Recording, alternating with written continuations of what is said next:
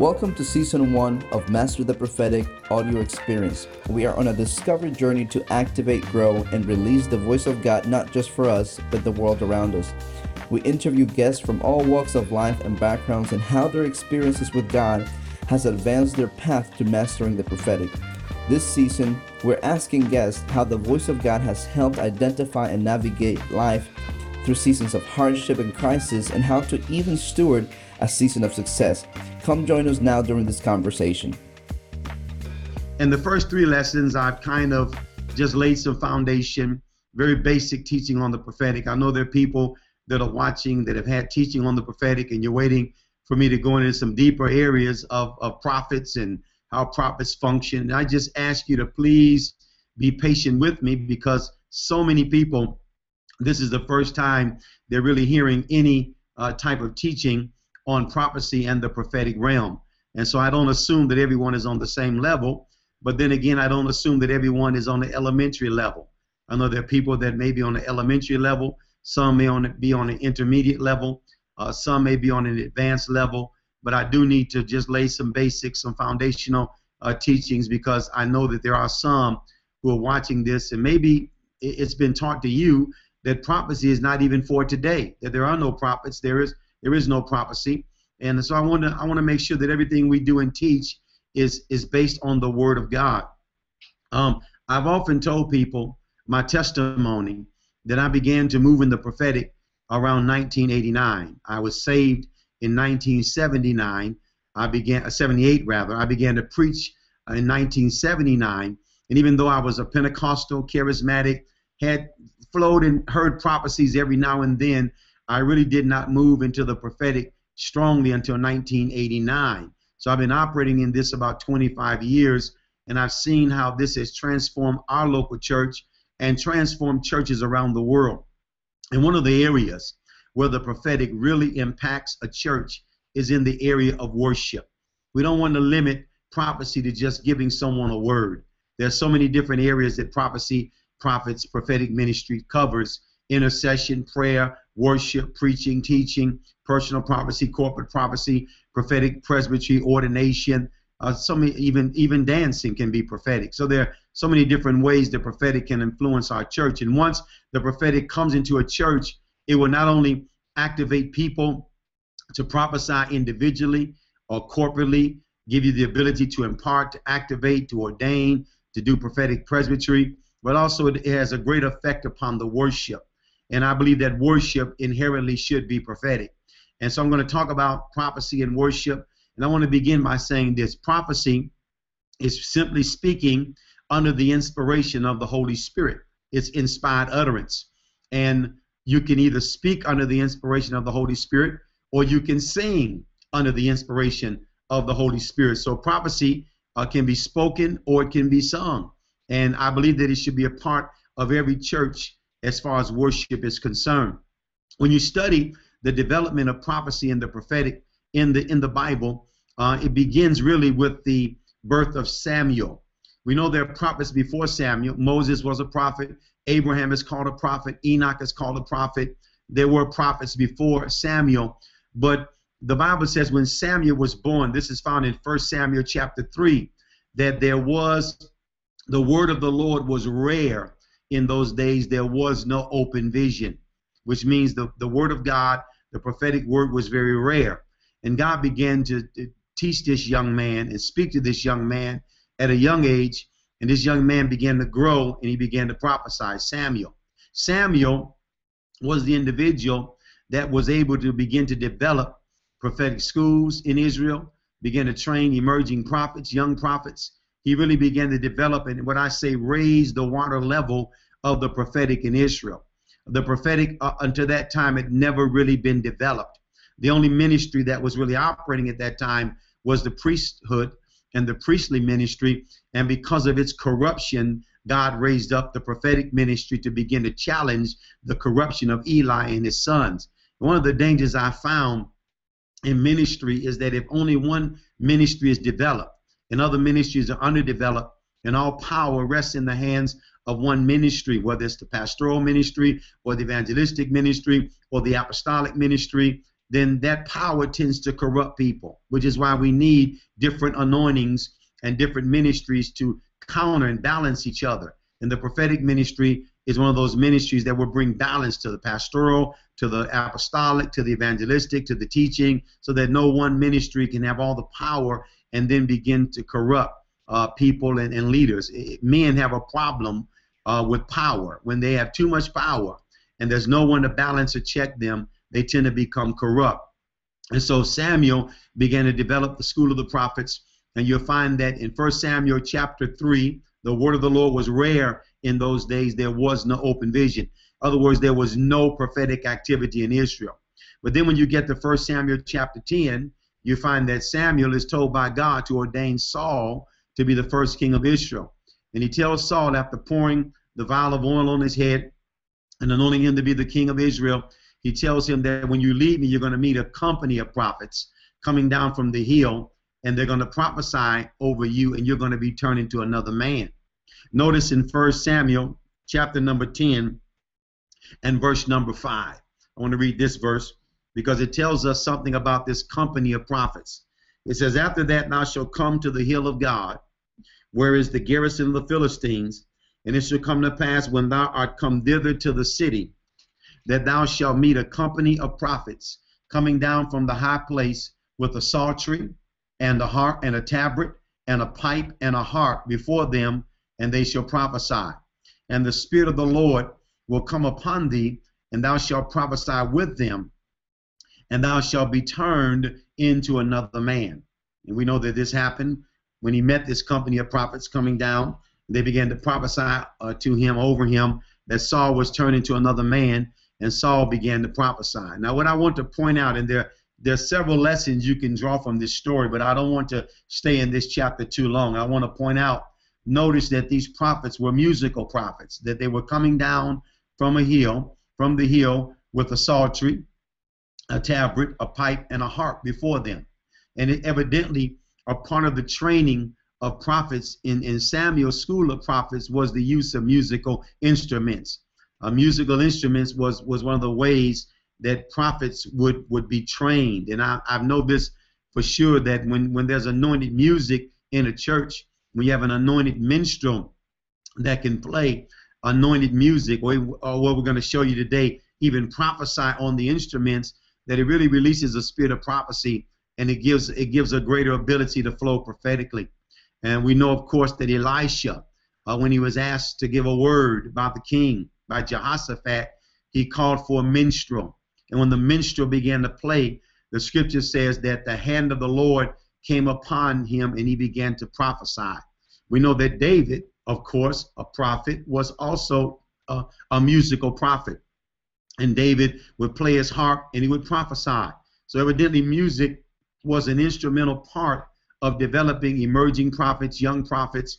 It was a part of the prophetic culture. Now we have great musicians in our churches all across America, great people that can play tremendous instruments, and unfortunately, many of them have never really been activated in the prophetic. And as a result, even though they play great songs, they rehearse songs, they play great keyboards and drums and horns and, and stringed instruments, piano. Uh, sometimes the prophetic level is very, very low in a church.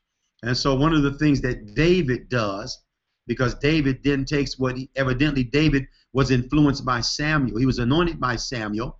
Samuel, being a prophet, had the ability to train and raise up other prophets. And David was greatly influenced by Samuel.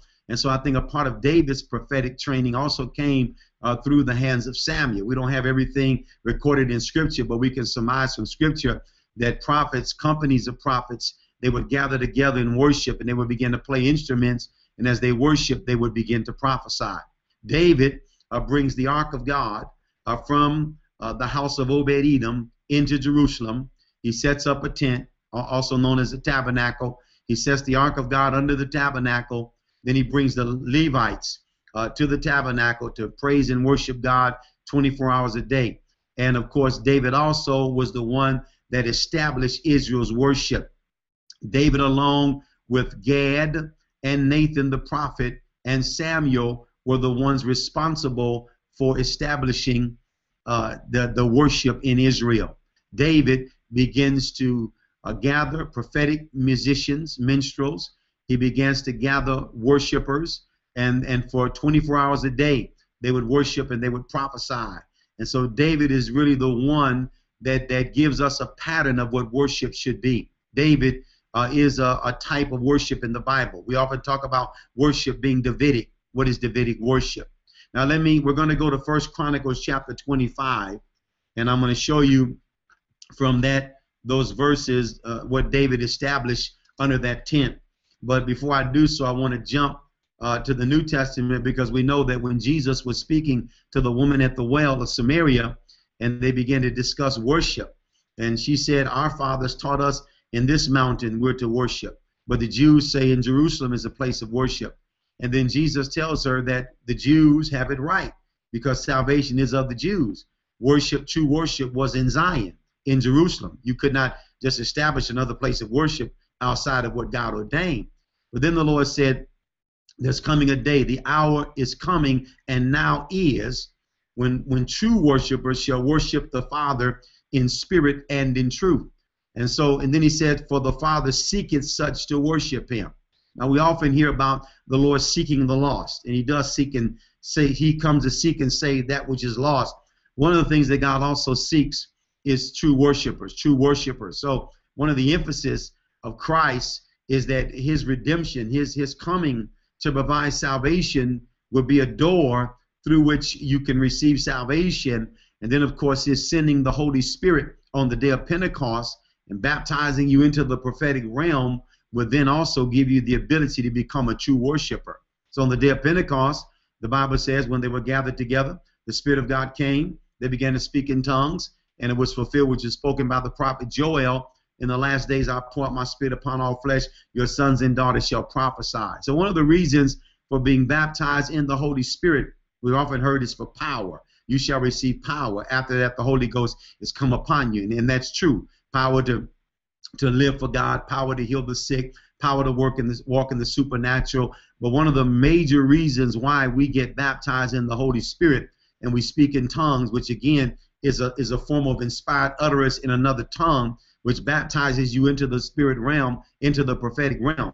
Remember in, in, in Acts chapter 19, when Paul laid hands on the 12 to receive the Holy Spirit, they spoke in tongues and prophesied. Sometimes Pentecostals have been guilty of just emphasizing speaking in tongues as a manifestation of being filled with the Spirit of God. But prophecy is also one of the manifestations of being filled with the Spirit of God, the ability to prophesy because you're baptized in the Holy Spirit. And also, this is also to baptize you into the realm of worship because worship should be prophetic. We should receive prophetic songs. We should sing new songs. We should be able to prophesy in song and often we're in our churches we're used to rehearsing songs and singing songs that others have written and and these songs can carry a great anointing and be a great blessing there's nothing wrong with that but sometimes you can get so used to singing someone else's song or something someone else wrote or something uh, that you've rehearsed until you miss one of the most one of the most uh, exciting and and and fulfilling aspects of the prophetic which is worshiping God in the spirit and singing the song of the Lord, singing spontaneous songs, singing new songs, singing prophetic songs. It is a powerful, and when that happens, it is a powerful release of God's presence in a congregation. Our church has had the privilege of knowing this now for several years, and um, it's, it's, it, is, it has taken our worship to another level. It doesn't mean that we're perfect. It doesn't mean that we don't have a bad service, but we've had some great, great services at Crusaders Church not because we're any better than anyone else. It's just because we we got a revelation of the prophetic and opened up to it and made sure that every one of our singers was was trained in the prophetic, and all of our musicians also have been activated in the prophetic, and they can play prophetically on the instruments, new sounds, uh, new new music, and then the singers can sing prophetically. And it's also something I love to do as a leader, as a pastor. I love to sing prophetically. I don't consider myself a great singer. As a matter of fact, you don't want to hear me when the anointing's not on me. But when, when the anointing comes on me, I can carry half a tune. And I love singing the song of the Lord. I believe that, that pastors, every pastor should be prophetic. Because if you're not prophetic, it's very difficult to really to raise up a prophetic company. Doesn't mean that every pastor has to be a prophet, but you can be a prophetic pastor. You can be a prophetic apostle. You can be a prophetic teacher. You can have that dimension in your ministry. You can learn how to sing prophetically. And so I, have had the privilege of doing that in our church, and I do it almost every Sunday. When the anointing comes in, we worship. I'll sing the song of the Lord. I'll sing songs from the Lord. I'll sing songs, new songs to the Lord. And uh, it is just a powerful release of God's presence. And we've seen miracles, healings, breakthroughs, salvations. It is amazing what happens when this realm of worship, when we come into this realm of worship. Now, let's look at what David established in First Chronicles chapter 25. This is when David brought the ark uh, into Jerusalem, set it up under a tent, and established worship 24 hours a day. He, he, he chose three families the families of Asaph, the family of Jeduthun or Jeduthun, and the family of Heman. And these families were fathers that had sons and daughters. Each father was a prophet, and their sons and daughters also prophesied, which means these were three prophetic families with singers and musicians, and a father that was prophetic, which also gives us another insight into the prophetic. Uh, the family should be prophetic. You can have a prophetic family. If you're a prophet or you're very prophetic, your sons and daughters should be able to be prophetic and prophesy. If the evangelist Philip had four daughters that prophesied in the book of Acts. So it's not unusual for prophetic grace or gifting that's in the father or mother also to come upon the children. They'll get an impartation and they'll begin to flow prophetically. Let me read the verses. It says, Moreover, David, First, First Chronicles, chapter 25, verse 1. Moreover, David and the captains of the host separated to the service the sons of Asaph and of Heman and of Jeduthun, who should prophesy with harps and psalteries and with cymbals, and the number of the workmen according to, to their service was. So notice now they were they were chosen to prophesy with instruments, which means that instruments can be used to release the prophetic. You can actually prophesy on instruments. Sometimes when when the musicians are playing, I can literally hear a song in what they're playing even though it's just music, I can hear a song, and I often sing that song because they're prophesying with the instruments. And um, every minstrel, uh, let me let me talk about minstrels because sometimes we've allowed minstrels to be carnal, sometimes not even spirit filled in our churches. I've been to churches where the minstrels weren't even saved; they were just there playing.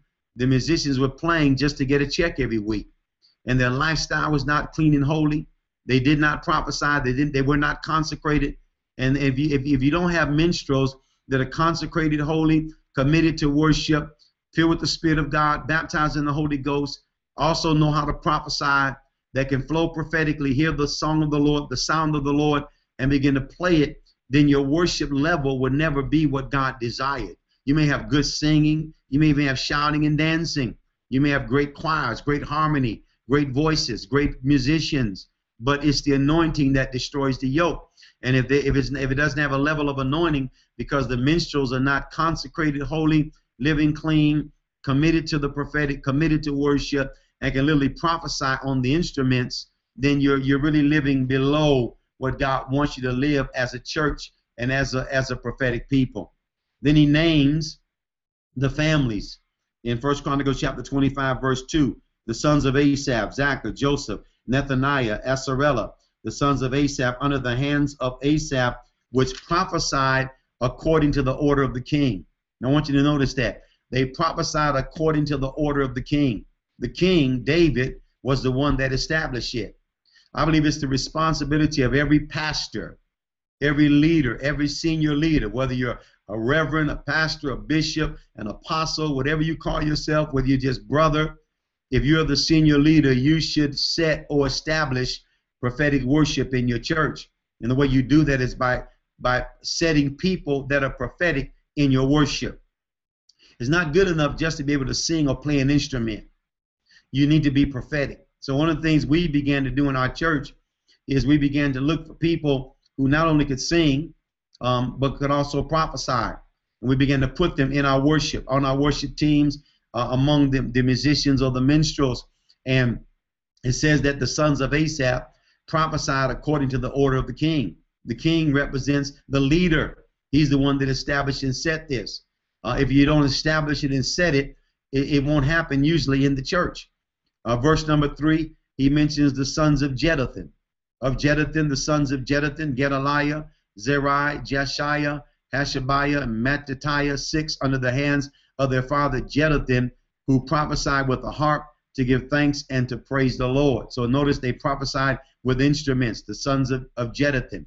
And then the sons of Heman, of Heman, the sons of Heman, uh, Bukkiah, Mattaniah, Uzziah, Shebuel, and Jerimoth, Hananiah, Hanani, uh, Eliathoth, Gedauti, and Romamtiezer, uh, Josh Bekasha, Mallothi, Hothir, and Mahazioth. I very seldom get to that verse without stumbling. And these were the sons of Heman, the king's seer. Notice that Heman was the king's seer or the king's prophet. So Heman was a prophet. We know about Gad being one of David's seers. We know about um, uh, Nathan being one of David's seers, but very few know about Heman. Heman was one of David's seers or prophets. Now, in, in Scripture, seers or, or prophets were called seers in the Old Testament. Heman's sons are mentioned in verse number four, and it says it says he's a, he was a seer in the words of God to lift up the horn, and God gave to Heman 14 sons and three daughters. So here we see three prophetic families uh, that were established and set in Israel's worship. And those are the families of, of Asaph, the families of Jeduthun, and the family of Heman. Their sons and daughters prophesied and, and sung and, and played instruments prophetically and so David established prophetic worship. And we know that David also was a prophet. He's called the sweet psalmist of Israel.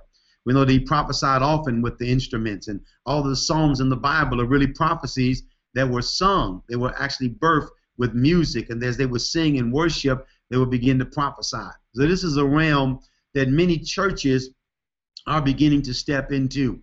And more and more churches across the earth, around the world, are beginning to understand that worship inherently should be prophetic. And so if you have a church full of baptized in the Holy Spirit people, believers, you have people with gifts, you have prophets, you have prophetic people, you have seers that are also musical and singing, then it should not be uh, uh, it should not be uh, unordinary or extraordinary to see them flowing in worship. So one of the things that we desire to do is to see the level of prophetic worship to be raised up. Now, when it comes to singing prophetically, uh, there are really two ways that you can do it. You can sing a prophetic song from the Lord to the people. It's, a, it's really the Lord singing through you. It's Christ in you singing his song to people, to the to people. Uh, we have prophets that not only prophesy to individuals, but sing the song of the Lord to them. And there's something about a song that really goes deep into the heart and ministers to people. I've seen people break, weep, cry. I've seen God do a great work inside of people through a song because a song is something that really touches the heart. Music has the ability to go right into your spirit, and a song has the ability to go deep into your heart. Uh, also, you can sing prophetically to the Lord. You can sing a song of worship to the Lord. There are many different subjects you can sing about prophetically.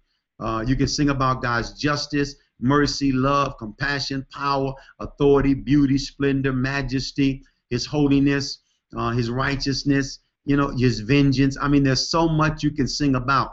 I don't believe any two services should ever be the same. Sometimes we get into a rut of singing certain songs, and we can we can sing a song so much until we sing we literally sing it to death. We we sing the anointing out of it. Um, but what does God want to say to a congregation on a Sunday morning, on a on a weekday when they're worshiping? What what does God want to? What does God uh, want worshipped? Uh, what rather what song does He want to be released? Are we sensitive enough to come to services and we can sing, record, we can sing songs we rehearse, nothing wrong with that. But when the prophetic comes in, when you begin to praise God, you begin to worship. And when the prophetic comes in, that's when it's time to shift into the song of the Lord or the new song. And the question we need to ask ourselves is what does God want to say? Our, our, our, services should never be routine, boring, traditional, and the same thing all the time. God is too awesome. He's too creative. There's too too many things we can sing about, prophesy about for us to ever have routine in our churches and in our services. Uh, we should always be open up to spont- spontaneous songs, the song of the Lord. As a matter of fact, the scripture tells us, sing unto the Lord a new song. It never says sing an old song. And sometimes an old song can be anointed, but God never says sing an old song. He says sing a new song. Why? Because God is, is always doing something new. What I love about the prophetic is that the prophetic is always releasing new things, new words, new dreams, new visions. It's always releasing new ministries. It, it's it's it's it's always something new. The Lord says, "Behold, I will do a new thing." The prophets are always aware of the new thing that God wants to do every year, every season in our lives. And what I love about the prophetic is that as long as I've been around the prophetic, I've always been moving in new things. I, I never I never got in a rut in ministry. I always moved from, from glory to glory. It was always something new, something fresh. God was always teaching us something new, moving us into new nations, new realms, doing new things, raising up new ministries, preaching new new revelations. It was always exciting and new uh, because God is a God of new things, and prophets are able to release the new things. So we should always sing a new song. There's songs that have never been sung before. And no matter how many songs we've sung and written, there's always something new to sing a new melody, a new sound, a new song, because God is always doing something new, and you can never exhaust God. You can never exhaust the riches of His grace, His mercy, His Spirit. There's always there's always something deeper. There's always something more uh, we can go into as the people of God. And so uh, I want to show you one more verse of Scripture. Uh, it's in First Corinthians chapter number 14. I looked at this uh, last week, and it shows us the effect that prophecy has upon unbelievers when they come into our assembly. Uh, it says in, in, in 1 Corinthians uh, chapter 14 that, that if we all prophesy, verse 24, 1 Corinthians 14, 24, it says, but if, if, we, if, if all prophesy, that means if you have prophetic musicians, prophetic singers, prophets, I mean, you have a prophetic culture, you have a prophetic level in the church, he said, But if all prophesy, there come in one that believeth not. This is an unbeliever.